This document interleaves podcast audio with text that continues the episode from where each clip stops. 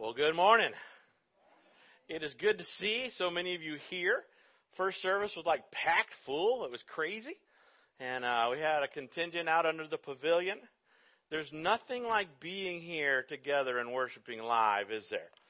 Except for the people who are at home going, yeah, well, there's nothing like worshiping from my living room with my feet up. So we're glad that you're joining us uh, as well. Um, there's been a couple of people who've asked me some questions that were watching online the last couple of weeks. I, I posted a picture last week of kind of the full house crowd in the first service, and someone was like, "There's no masks. Nobody had any masks." So here's here's the deal, just so you know, kind of where we're at with the county. I know it's always changing and everything. Um, if you come to campus, the county has asked us to wear a mask if we're in the lobby, if we're in the hallway, if we're heading to the bathroom, anything like that, while you're making your way to your seat, everybody had a mask on. But once you're at your seat, uh, you can take your mask off. As I look around, we probably have 40 people in here, 35 or 40 people in here, uh, four or five people with their masks still on, maybe six people with their masks still on. Um, so just so you know, if you come and you're like, you know, are they, we are going to do whatever the county tells us to do. Our emergency management director is Alan Harris. We've become good friends through all of this. He's a Christian. He's a believer.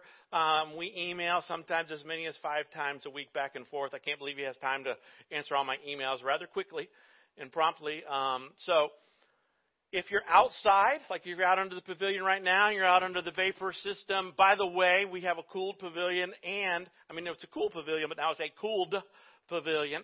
And we're also adding, uh, like five or six fans out there. It's going to be, it's going to be Shangri-La out back. We're, uh, we're anticipating, especially in early service, we're almost full in this room.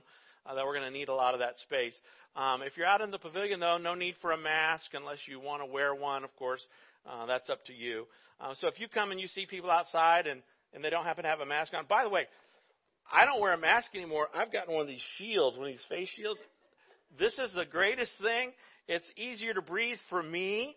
Um, and I don't get as sweaty. I get a little bit of sweat right here, but not all over here. And the main thing is people can see me smiling because people were going, Pastor, you're not even smiling at me. I'm like, I'm smiling. I'm telling you, I'm smiling. No, I can't, you know. Now, I get it. Some of you would rather I wear a mask. you know, it depends on whose face you want to see, right? Some people, hey, you look great with the mask on. I don't know. I don't know what that means exactly, what they were trying to tell me. But I just want you, you can stay at home and worship online. That is totally okay, totally cool, as long as you need to. Um, especially if you have any underlying health conditions, we want you to do that. Uh, but we're trying to just communicate to you kind of what the what the situation is here. If they're Wear your mask to, and, and I want to thank you. Those of you who are here, thank you so much for wearing your mask in the hallways. Wear your mask till you get to your seat. You're welcome. You can keep it on or off. Check out the face shields if you want to work through that. Anyway, just want to let you know what's going on and that we are totally in compliance um, with all that. So if you've got your program, pull that out, open it up. The outline that we're going to look at, all the scripture that we're going to use are going to be on the side screens or they'll be on your TV screen or on the screens out in the pavilion uh, at the bottom, and uh, you can follow along. If you're watching from home, like Julie said, um, great time to have downloaded your. Maybe you print off the outline if you want to write notes, or if you want to just download it to your device, you can fill it in on your iPad or your iPhone or, or uh, your Android device or whatever you want to do with that as well. We started a new series a few weeks ago um, called Faith Works and how that changes everything. And we've been studying this we're going to go through the book of James over the next, I don't know, 12 to 14, maybe 15 weeks. And we're going to look at how a faith that works changes everything in our life and really will change everything as we go through this whole COVID epidemic, um, this pandemic that we're going through right now. Today I want to talk about decisions. Now I know some of you, you've got some decisions to make or you've had some decisions to make. Really, when you think about it, life is a series of decisions. I just want us to look at what James, your brother Jesus, has to say on how to make up your mind when you're faced with a tough decision. Life is full of decisions, and basically, life is a series of choices that we make every day. We evaluate things, we decide things, we draw conclusions with the data that's in front of us. There's a guy named Frank Boreham who's famous for saying, We make our decisions, and then our decisions make us. That there are consequences to decisions that we, that we make. Have, have you de- determined that in your own life? Some of the decisions that you've made in the past are affecting your life right now for the positive or for the negative. The quality of our life is determined by the decisions that we make. Sometimes we make decisions that cause a lot of regret. Sometimes we make decisions that we're like, whew, man, life is good because of that. A young businessman went to an executive and he asked him, an executive in his company, way high up at the top, he asked him for his wisdom. And he said, What is the secret of business success? And the man looked at the young executive and he said, Wise decisions. That's the secret to business success. Then the guy looks at him and he says, Well, how? How can I learn to make wise decisions? The wise old executive said, Experience. That's how you make wise decisions. And he said, Well, how do I get how do I get experience? He looked at him and he said, Dumb decisions. Isn't that true in our own life? Sometimes the dumbest decisions we make give us the experience to make us wise, to make us successful.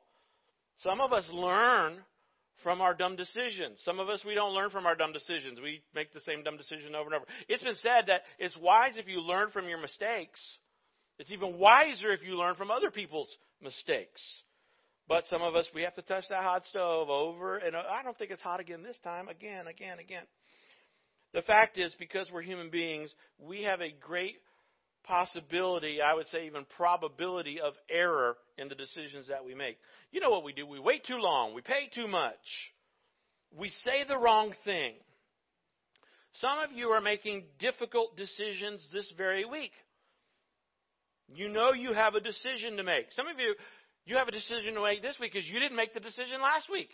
You know what I mean? Those of you who've been picking out schools, they say that 27% of Seminole County families have still not decided which of the four options that they're going to take face to face, Seminole Connect, virtual school, or some kind of hybrid choice. They're like, I still can't decide. I know what it really is, is you knew. You knew you're like, well, Pastor Jerry's preaching on decisions, so I'm going to wait. I'm going to wait till, till this week to make it. I want to see what he says first, right? You can tell Mr. Griffin that it was my fault. I'm sure he'll believe you, kind of a thing. Life is full of choices. Some of you, you you're going to have a big decision this week, and you don't even know it yet. We don't even know that on Monday or Tuesday or Wednesday we're going to come face to face with a decision that we have to make because life is, is full of choices. So, how does trusting God make tough decisions easier? Well, we're going to discover this in James 1, verses 5 through 8. He tells us how. And that's what we're going to look at in just a second. But before I share how trusting God will make tough choices in your life easier, I want to do two things. First, let me define what I mean by a tough choice. A tough choice doesn't necessarily mean it's a significant choice. It doesn't necessarily mean, oh my goodness, this is a life changing decision here. You can have a tough choice on a much smaller decision. You can have a tough choice deciding what to wear today. You can have a tough choice deciding where to eat lunch today. A tough choice means none of the options are more favorable than the other choice. In other words, if life was a series of there's one obvious good choice and three bad choices, most of us would get it right most of the time. Every now and then, no, I'm going to pick a bad choice anyway. You just got a rebel spirit kind of a thing. I'm talking about two choices that are kind of a tie. It's two good things. I don't know which good thing. Or it's two bad things. I, I got to choose one of these two bad things. I don't know which. I don't even want to make this choice, but I'm going to have to. Or two unfavorable things. Or two painful things. They're both painful. I don't know which one's more painful. I'd like to know which one is less so I can pick that one. So I want us to look at what do we do when we have to make a tough choice? They're, they're like even. I don't know. And, and here's the problem with that, whether they're equally good, equally bad, equally painful, or equally unfavorable.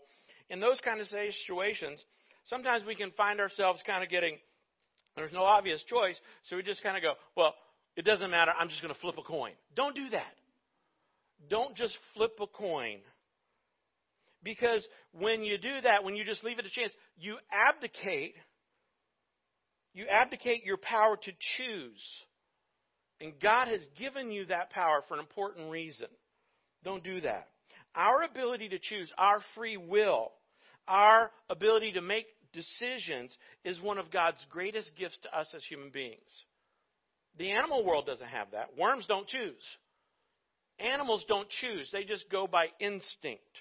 In fact, God giving us the ability to choose, to make a decision, is because we are made specifically in His image.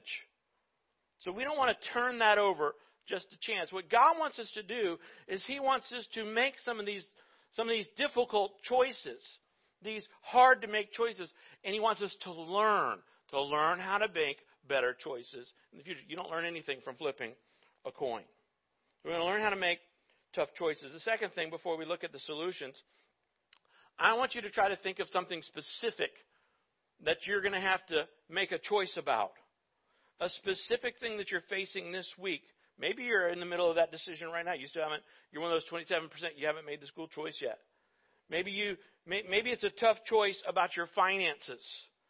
I mean, you're sitting here and next week is, is the first of the month. I've been saying all day that Sunday is August 1st, and someone pointed out to me uh, after that Saturday is actually August 1st. So it just got one day worse for the second service.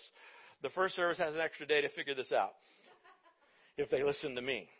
You know, how am I going to make my rent? How am I going to make my mortgage? Because they haven't been giving me, I mean, I have a job or sort of have a job. They haven't been giving me the hours that they said they were going to have, give me. Or maybe you're in a situation like somebody texted me yesterday. They're, they're like in a big company and they didn't get laid off, but 600 other people got laid off.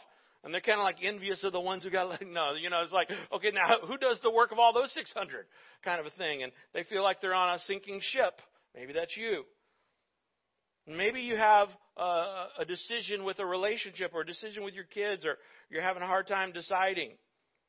You know, virtual, connect, whatever. How will trusting God make my tough choices easier? First thing I want you to write down number one, when I trust God, He gives me His wisdom. We fill that in? He gives me His wisdom. When I trust God, He gives me His wisdom. And that's what I need to make one of these tough choices where there's no clear advantage one way or the other. James 1 5 says, If you need wisdom, ask your generous God, and he will give it to you. And he will not rebuke you for asking. He never resents us asking. God loves to help us because he's our Heavenly Father. And he'll give us the wisdom that we need. Just ask. The reason we don't have wisdom is because we don't ask for it. Now, I know that's not you, because two weeks ago, 14 days ago, I talked about us asking God for wisdom. I even led you in a prayer to ask God for wisdom. And I know all of you have been asking God for wisdom every single day for the last 14 days. I mean, that's totally obvious to me. Now, if you haven't, if you were here two weeks ago and you haven't been asking God for wisdom every single day for the last 14 days, you probably ought to ask God for wisdom twice or three times a day, apparently. Every time you eat, you should ask God for some wisdom. Because the Bible says you have not because you ask not. Why should I want wisdom? We talked about that. That if you don't really know why you should ask for wisdom, you really need to ask for wisdom. But one of the things we discover is in the book of Proverbs, there's about 30 different times that it mentions the practical benefits of wisdom. By the way, Proverbs is a place where it's a wisdom book. It's a place where you can get wisdom. There are 31 Proverbs. Remember how I always say you should read your Bible? I say, well, what should I read? Do I start at the beginning? Start wherever you want. But one of the things you can do for wisdom is read the proverb of the day. Today's the 26th. You turn to Proverbs 26 and you read the 26th chapter of Proverbs on the 26th day. And there's one for each day of the month 31 days, 31 Proverbs. In Proverbs chapter 3, so if you were to do this on August the 3rd, that's Josh's birthday, Pastor Doug's birthday, and unfortunately Tom Brady's birthday. Terrible. Proverbs 3, you would read this verse when you get to verse 18, because you read the whole chapter of Proverbs on the third of the month. Proverbs 3:18 says, "Those who become wise will be happy. Wisdom is the key to a blessed life." Now, let me just ask you a simple question. Do you want to be happy? How many of us want to be happy? Yeah, I want to be. Do you want to be blessed? No, Jerry, I, I don't want to be blessed. I just don't want God's blessing in my life. Of course, I want to be blessed. If you want to be happy and you want to be blessed, the Bible says you're going to need wisdom. You're going to need God's wisdom in your life. God's wisdom, by the way, is the opposite of, world, of the world's wisdom. You're not going to get the you're not going to get wisdom by watching by watching the news or flipping through Twitter or scrolling down Facebook. Have you noticed there's not a lot of wisdom on Facebook? I'm just saying, right? We need to get off our face off of Facebook and our face back in the book. We'll talk about that in a second. He says the key to happiness and the key to being blessed is wisdom. Now, I want to just have some fun with you. I want you to just imagine with me, okay? I want you to just think of something. I want you to imagine what would you say if God showed up to you and said, I'm going to give you one wish. If God showed up to me and said, Jerry, I'm going to give you one wish. Anything you want, you can ask for anything in the whole world. If God came to you and said that, I want you to dream about this a little bit. You know, uh, you can have one wish. What would you ask for? You should have an answer for that. You should have an answer in advance in case God ever shows up. So dream about that. Dream, dream, dream, dream. Okay? Dream about your answer. Because if you don't have an answer in advance, God might show up and say, Hey, Jerry, what, I'm going to give you one wish. What is it? And I'm going to be like, uh, uh, The Dolphins win the Super Bowl. And you're like, What? I'm not going to wish for the. Do- I mean, I love for the Dolphins to win the Super Bowl. I'm not using my wish for that. Are you? So you better know in advance. Dream, dream, dream what you would say to God if He were to come to you. You're like, well, Jerry, that's not going to happen. That's never happened. That did happen. It happened for real in the Old Testament. Now, you know that because you read your Bible. Oh, you haven't been reading your Bible? I've been telling you, you should read your Bible. If you read your Bible, you would know that Solomon, King Solomon, by the way, who wrote the whole book of Proverbs, God comes up to Solomon one day and he says, Solomon, you're the king of Israel. Here's what I'm going to do for you I'm going to grant you one wish. This really happened. What do you want more than anything else? Solomon, he thinks about it and he says, You know what? I'm so inadequate as a leader, Lord, and I don't know what to do with these people that you've given me. Maybe you feel that about your family. I don't know what to do about them, Lord. So I want to be able to have your wisdom. I want to be able to make decisions like you would make decisions. I want to see things from your point of view. I don't want to make mis- mistakes. I don't want to look back on my life and have a lot of regrets like a country western song. So I want wisdom. And the Bible says that God was so pleased with that request that he gave Solomon wisdom. And he said, Solomon, because you have asked for wisdom, I'm going to give you all of these other things too. I'm going to give you wealth, fame, and a long life in addition to the wisdom. Solomon not only became the wisest man to ever walk the planet, he also became the wealthiest, and he lived a long life. So if God comes to you and he says, What do you want more than anything in life? I'm going to give you one wish. Would you ask for wisdom? Would wisdom be what you ask for? Proverbs 4 7 says, Getting wisdom is the wisest thing that you can do. It's more important than money. It's more important than fame. It's more important than pleasure. It's more important than, than success. In fact, wisdom, if wisdom is in your life, all of those other things will come into your life too. He says if we're going to focus on just one thing, focus on getting wisdom. You'll be blessed. You'll be happier. You'll be smarter. The Bible says that we need wisdom in our lives. Because we're human, we're imperfect. And that means there's a probability that the choices we make are going to have a lot of errors in those choices. How many times have you made a wrong decision? You paid too much for something. You gave up too soon. You waited too long. You said the wrong thing. So much hurt, so much pain comes in our lives from foolish, bad decisions. That's why we need wisdom. Proverbs 24:14 says, "In the same way, wisdom is sweet to your soul. If you find it, you will have a bright future. Circle bright future.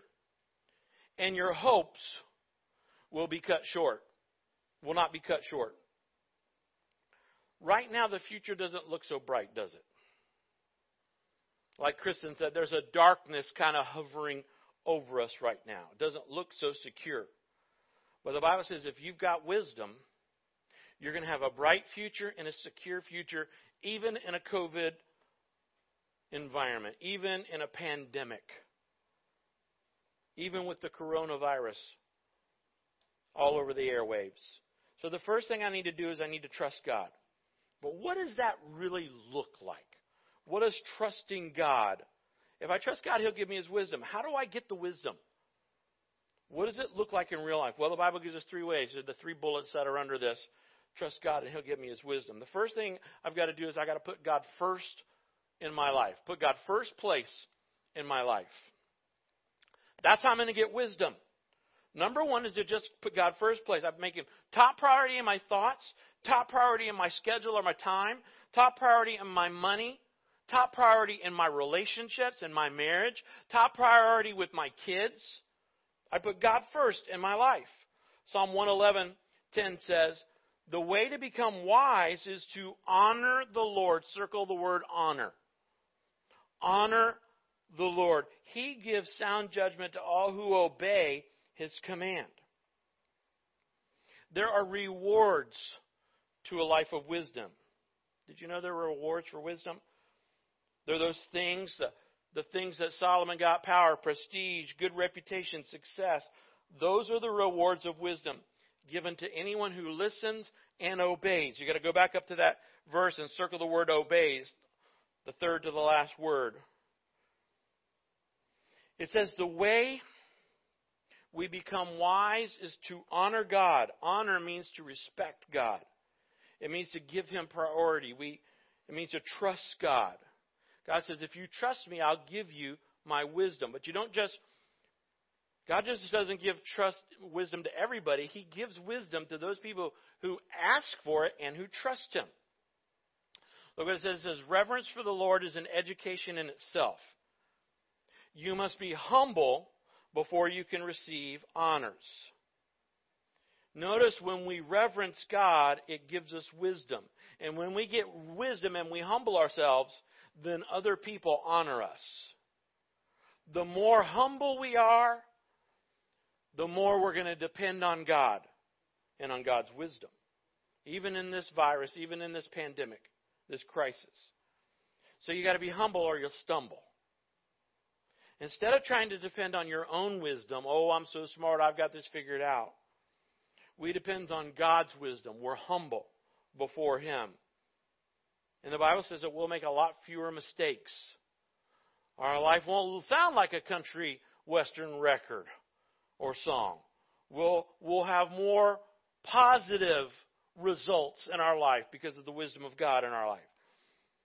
I got to put God first place in my life. That gives me wisdom. Number two, second bullet under there, is if I want to have wisdom, then I have to practice God's word in my life. Practice God's word in my life. Not just put God first, but practice His word. This book, the Bible, is full of wisdom. But you don't get wisdom simply by reading it. Now, I know I say all the time, have I told you lately we should read our Bible? And we should read our Bible. You should read it, read it, read it, read it all the time.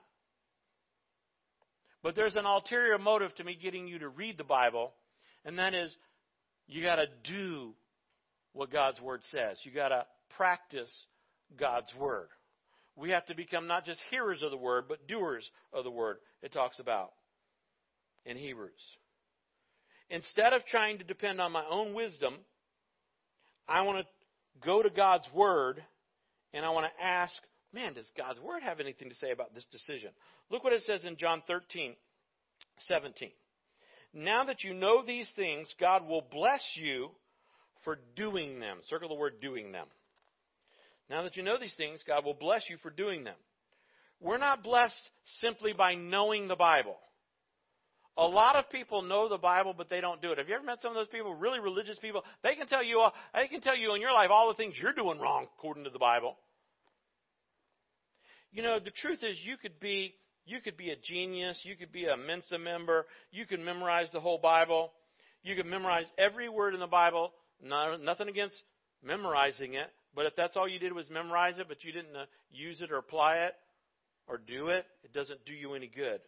I've said many times for years, the only parts of the Bible that we really believe are the are the parts that we practice. People say, "Well, I believe that we should do this, and I believe we should do that." And I say, "Well, do you do that?" Well, no, but I believe we should. No, you don't really believe. They don't really believe. We only believe the parts that we do, that we practice. The Bible says I should put God first and I should practice God's word. Now, why should I practice what God tells me to do? In 2 Samuel 22:31 in the NIV it says, "As for God, his ways, his way is perfect. The Lord's word is flawless." God's way is perfect. Circle perfect and flawless. God's word is always flawless and true. His way is always perfect. His word is flawless and true. And if I do it His way, if I follow His word, I'm going to do the right thing at the right time in my life. It'll always be the right thing to do. And whenever I have a decision to make, a difficult decision to make, I go to God's Word and I say, Does God's Word have anything to say about this decision? His way is always perfect. His word is always flawless and true. James 1:25 this is the the book we're studying, the chapter we're studying, James 1. But if you look carefully into the perfect law, that is you study it. Not just read it. You look carefully into the perfect law, his word, study it. That sets you free. The more I study God's word, the more freedom I will have. And if you do what it says, and don't forget what you've heard, remember it, then, in fact, circle the word then, then God will bless you for doing it. So when we write verses down on a 3 by 5 card and we memorize those verses, we remember them and then we do them, we put it into practice, God says, your life is going to be blessed. It's like when we go through the 40 day campaigns. We go through 40 days of prayer a couple of years ago. We go through 40 days in the Word. In 2019, we go through 40 days of purpose this past year. We gave you those keychains with those verses on it. And I said, memorize those verses. If you memorize those verses, those little verses on those keychains, and then you hide it in your heart, and then you do those things, then the testimony of everybody is, my life was changed. My life got better in 40 days of prayer, 40 days in word, 40 days of purpose. We got to remember the word, study the word, remember the word, practice the word. And then God will bless our lives. So, how do we get God's wisdom when we're making a tough decision? I can either use my own wisdom or I can use God's wisdom. I put Him first. I practice His word. Third thing, third bullet under that, I got to get some godly people in my life. Some godly people in my life. Not only do I want to have God's word in my life and His wisdom in my life, I, put him first in my life, I need some other people, hang out with some people who know God's Word, who can help me. Because here's the thing the people you're hanging around right now are determining your future. Pastor Rich used to always tell our young people when he was in charge of the youth, he always used to say, You show me your five best friends, I'll show you your future. That is so true. Guess what? That doesn't stop in middle school, folks. I'll say that as your pastor. You show me your five best friends, I'll show you your future. You show me the five people you spend the most time arguing with on Facebook, I'll show you your future. They're friends, apparently. You see, that's the thing. All of our friends are either building up our faith or they're building up our fear. They're either making us courageous or they're making us cowards. They either cause us to worship or they cause us to worry. They're either stress relievers in our life or stress generators in our life. And the quality of our life is determined by the decisions that we make. And the decisions we make are often determined by the people that we hang out with, that we spend the most time with. Some of us need to go through and cull out some quote unquote friends and start spending some time with the people in our life who are going to build up our faith, cause us to worship, relieve the stress, cause us to be courageous. Proverbs 13:20 says, "Keep company with the wise, and you will become wise."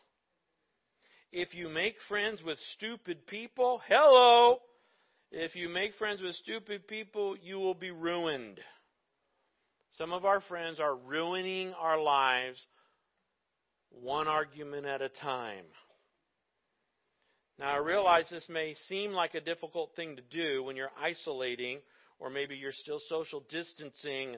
How do I get how do I get connected with godly people? You know, well you can Zoom. You can Zoom. I get it. In March, Zoom was cool. I'm going to Zoom, Zoom, Zoom. I Zoom. We were all singing it in March. In July, Zoom's not so cool. I'm sick of Zoom, right? That's why some of you are sending your kids back to school. They can't handle it. But you could do FaceTime. Seeing someone's face is helpful. Seeing somebody without a mask on is helpful. You know, you can do the old fashioned way where you pick up the phone, you dial the number, you reach out and touch someone. Nobody even remembers that jingle. You say, Well, I don't have time to make relations. You got time to argue on Facebook for hours and uh, all night long, apparently, or to watch everybody else argue. So, spend some time finding the right people. This is something for you to start praying about. In about five weeks, Labor Day's in about five or six weeks.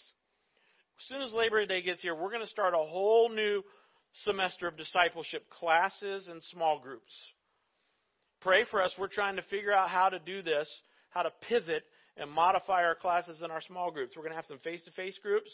We're going to have some Zoom groups. We're going to have some hybrid groups where five or six people meet live and face to face and other people Zoom in. And I get it. I have people telling me right now, Jerry, my group, my group meets live, and I, am not ready to meet live, or my group meets on Zoom, and I'm sick of Zoom. I, I need a face-to-face group. This would be a great semester. This fall semester, you can swap groups. You can go to a new group or work, figure out what works for you. We're going to ask you to make a decision, just like for school. We're going to give you three, four choices, and do what's best for you, and meet some people in small group, whether it's face-to-face, Zoom, hybrid, or whatever we come up with so that you can have some people who know God's Word that you can do life with. Trusting God to make tough choices is easier. You'll get wisdom from Him if you put Him first, if you practice His Word, and you spend some time with other people who know His Word. But there's another way that God helps us make decisions. Not only does He give us His, his wisdom, but number two, when I trust God, and this is freeing, He frees me from second guessing. When I trust God, He frees me from second guessing. You know what I'm talking about. You've got a tough decision, a difficult decision, a rough choice to make, and you just can't decide this or that, this way or that way, this way or that way. You know, that way, this way, this way, that way. You feel like you're in a Dr. Seuss book. I was going to read you a Dr. Seuss poem. It was way too long. You get the idea. This way, that way, this way, that way. You finally make the choice, and as soon as you make the choice, what do you do? You start second guessing. Did I make the right choice? Did I make? I don't know if I made the right choice. And you start self doubting. You start second guessing yourself. You agonize it. Did I do the right thing? Did I do the right thing? Few things will make you more miserable in life than second guessing every decision you make. Some people are pros at this. This can be self inflicted torture. Some of you are really, really good at torturing yourselves with self doubt and second guessing. God says, This isn't smart. This is why He wants you to trust Him. He says, Don't do this, it's dumb. In fact, He says, If you trust me, you'll stop second guessing. Proverbs 17:24 says, "Anyone with God's wisdom will know what makes good sense." But foolish people can never make up their minds. Boy, there's been times where I've been that guy. Why can't I make up my mind? Why can't I make up my mind? Because I'm dependent on my own wisdom. I'm not depending on God's wisdom. I'm not depending on His Word. I'm not asking godly people. God isn't first in my life. Now, in James chapter 1, verse 6 to 8, I'm just going to read you verse 6 to start with. It talks about when you ask God for wisdom, don't be double minded. The word that's used in this translation is don't have divided loyalty. Look what it says. It says, but when you ask him, be sure your faith is in God alone. Do not waver. For a person with divided loyalty or double mindedness, as some translation says, is as unsettled as a wave of the sea that is blown and tossed by the wind. Now, let me just stop right there. We are in a season in this pandemic, 2020, we are in a season of ever changing winds. Whatever we're doing today, they're going to change by tomorrow or the next the next day it seems like, doesn't it? With this coronavirus, everything changes and it changes all the time, and I've been telling you this from the beginning. If you go back all the way to March the 15th or March the 22nd, I started by telling you, look, nobody knows where this is going. Nobody knows what's going to happen. Don't trust the politicians. We should never trust them. Don't trust the medical experts. Don't trust the government. Don't trust your Facebook experts. Nobody knows. Only God knows. I've been telling you that. So don't get all freaked out. Well, he, he said this in March. Now he says this in May. You can't trust him. Look, everybody's, everybody's story's been changing. We've been adapting and changing. We are in a sea of changing winds and waves that hit us from all sides. It's not going to stop. We're going to have a lot of change.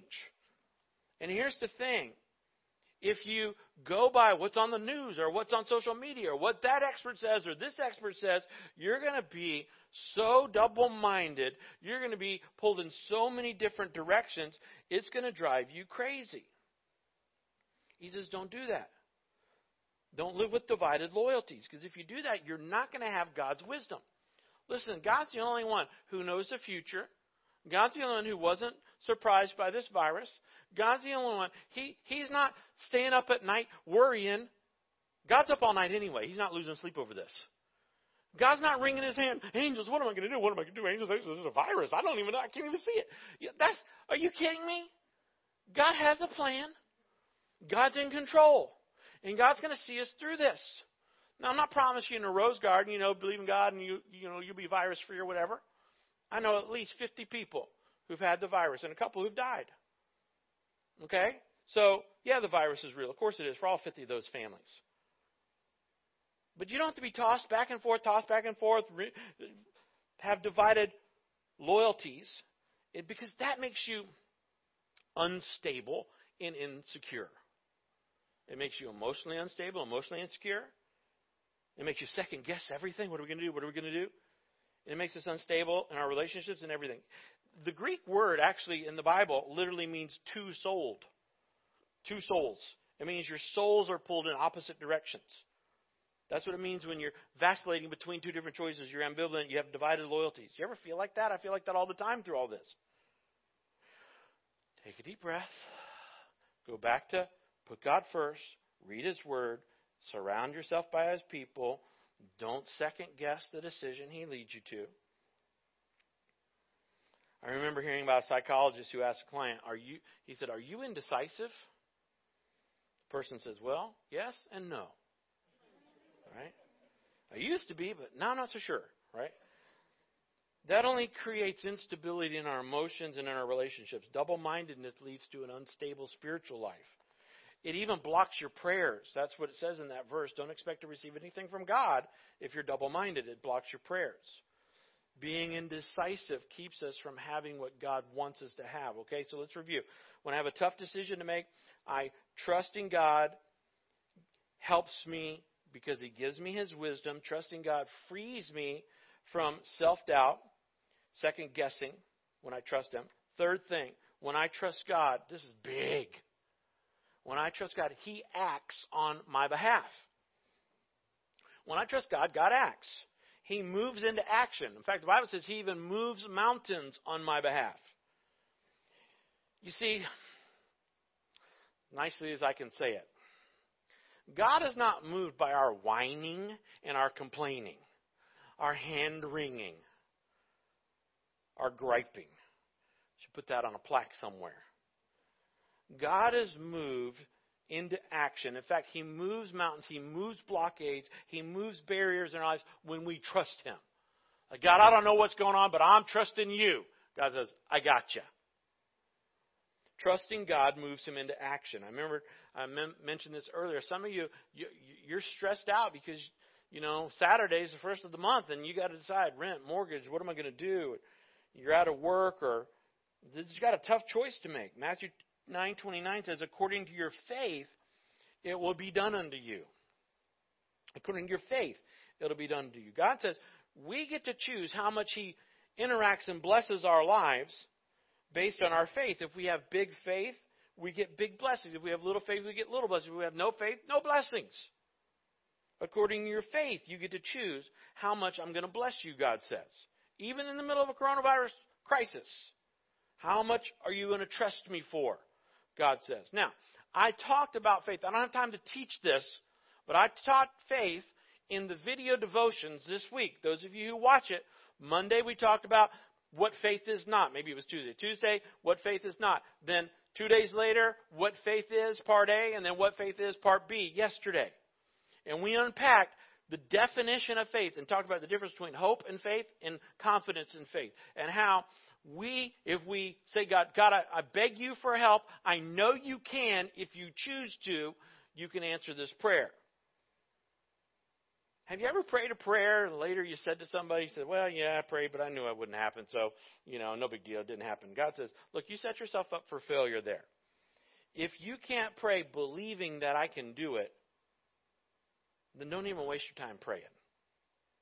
Pray in faith, believing. If you want to know how to pray in faith, you need to go to the website, click on the blogs, go to the three blogs about what faith isn't, what faith is, what faith is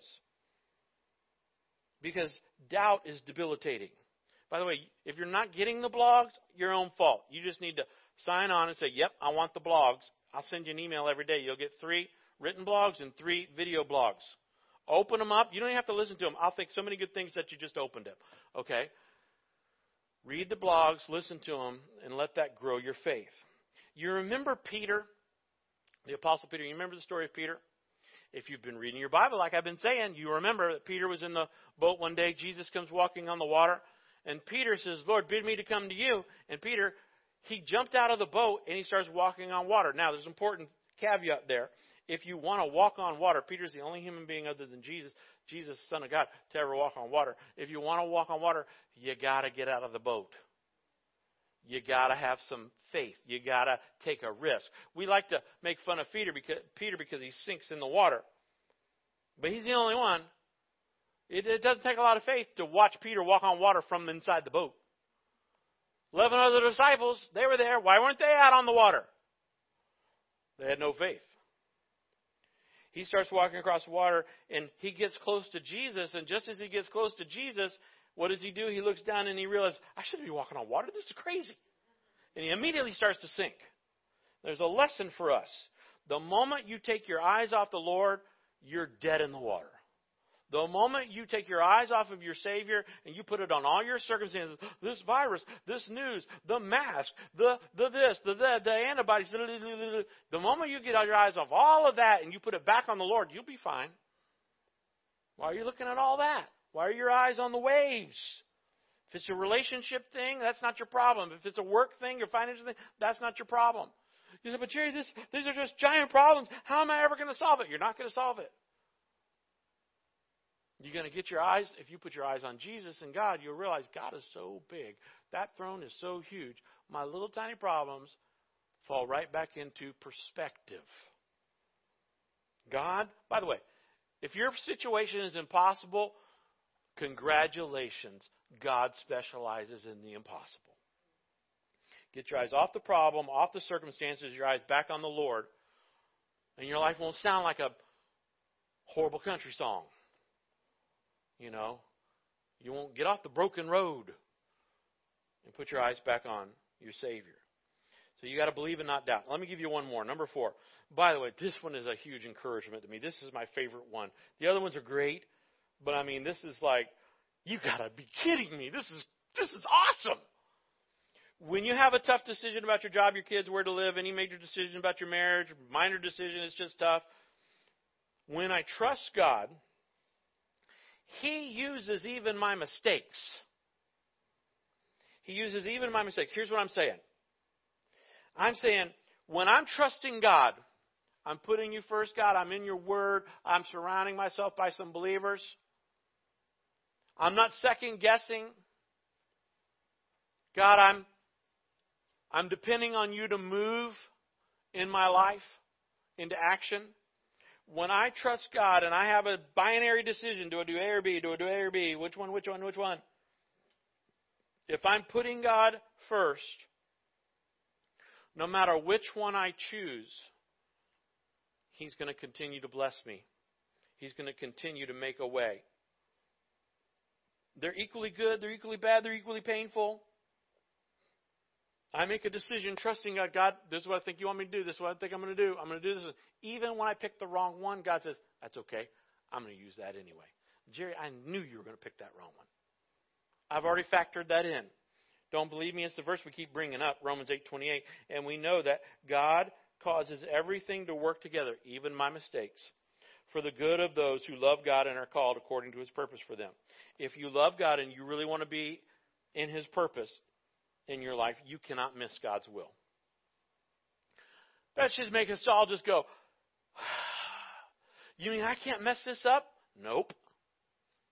Even you can't mess up your own life if you love God and you're called according to purpose and you're making the effort. God, I'm seeking you. I'm seeking your word. I'm seeking your people. I want to make the decision that you want me to make. I want to be in your will. I want to make the right decision, even if you make the wrong one. God's like, I knew you were going to do that. I've already factored that in. Jerry, just relax. It's going to be okay. I'm your Heavenly Father. I can even take your mistakes and make it okay. Amazing thing to remember. It takes all the pressure off. So the pressure isn't, do I make the right decision? The pressure point for me is, do I put him first? Am I in his word? Am I trusting and surrounding myself with his people? Those are the things I do. If I do those things, I don't have to second guess. If I do those things, God's always uh, at, at action in my life. If I do all of those things, I don't have to worry. Even if I make the wrong decision, it's like God's like, yep, that's wrong, but I'm going to curve this thing. You know, you, you made a wrong decision, you got the answer wrong, that's okay. That one doesn't count. I'm going to make, I'm going to make a way anyway. That's amazing to remember. God says, if I trust Him, He'll even use my mistakes. And many of us have made a lot of them. Even if I choose the wrong thing, what was I thinking? God, I'm doing it in faith. I'm trying to follow you. And God says, I'll use this for good. This should help us to just, man, relax. That's why I'm my favorite one. God says, I'm your safety net. Even if you happen to choose the wrong thing, the second best thing. I'm still going to use it for good in your life.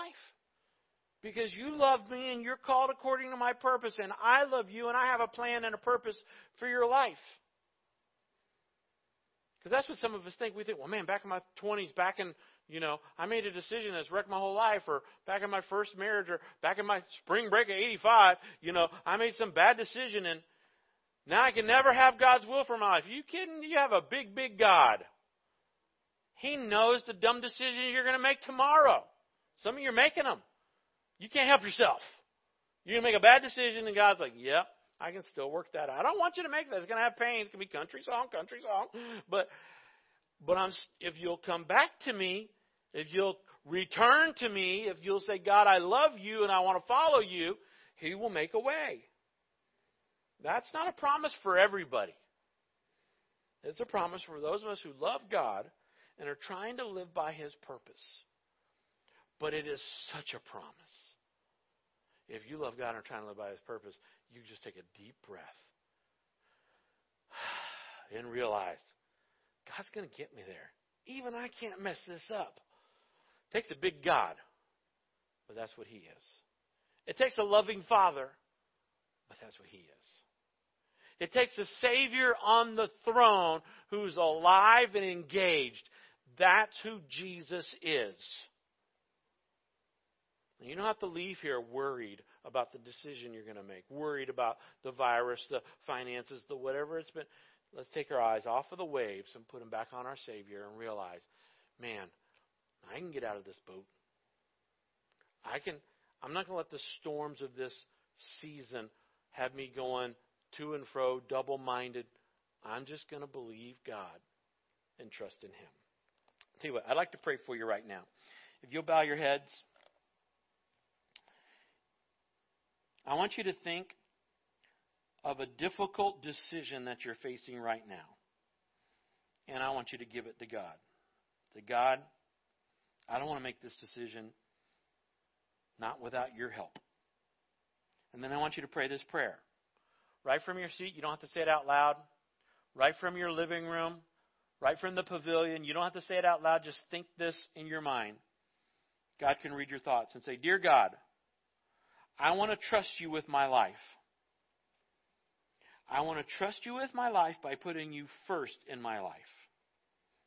And I want to trust you to give me the wisdom I need because I'm asking for it. God, I need your wisdom. And pray this say, God, help me to get into your word and to learn your word and to practice it and to find out what you say about life. I'm going to trust you, God, to bring good friends into my life who are godly. Help me to stop hanging out with people who tear down my faith, who build up my fear. And to spend more time this week to start a relationship with somebody who's wise because they know the Word. Someone that will build up my faith, who will tear down my fears. And I'm asking you to help me to have your wisdom through your Word and through your people, through your circumstances in my life. God, please guide me and direct me. Help me to make wise decisions. And then, Lord, I'm asking you to help me to trust you in every little area, knowing that I don't have to second guess myself. That you'll give me the faith, the power to stop torturing myself over decisions. Because I know that even if I make the second best decision, you're going to bring good out of it. Thank you for that for that comfort. Thank you for that assurance. Thank you that you will work all things together for the good in my life because I love you and I want your purpose. With our heads still bowed, if, if you've never invited Jesus Christ into your life, God wants to give you more than wisdom. He wants to give you salvation. He wants to give you a personal relationship. He wants you to become His friend his child. So would you just say in your heart, Dear Jesus, I don't understand it all, but I want a friendship with you. I want a relationship with God. I want to be his child. I know I'm not God. I know I've made a lot of mistakes and I need your forgiveness. But I'm turning my life over to you. The good, the bad, the ugly, and there's lots of ugly. Every part of it. I want the rest of my life to be the best of my life. And I want to learn to love you and trust you. So I'm opening my life to you, Jesus Christ, today. I'm saying as best as I can say, as humbly as I can say it, I'm saying yes to you today. I ask you to give me your spirit and give me your forgiveness and your salvation. I humbly ask this in your name. Amen. Listen, if you've been watching and you prayed that prayer, will you please let me know I prayed to accept Jesus as my Savior? Email me at Jerry, J E R R Y, at Seminolechurch.com. Or if you've got my cell phone number, text me. Let me know I prayed that prayer because I want to be praying for you. If you prayed that prayer here or out in the pavilion, write it down on your communication card, and leave that in one of the boxes as you leave. Listen, if you've been watching this online this week, thank you. I miss you. I'd love to see you in person. I'm glad you got to see me. I hope that you'll be joining us next week as we continue our series. Maybe invite somebody to watch with you. God bless you. Have a great week.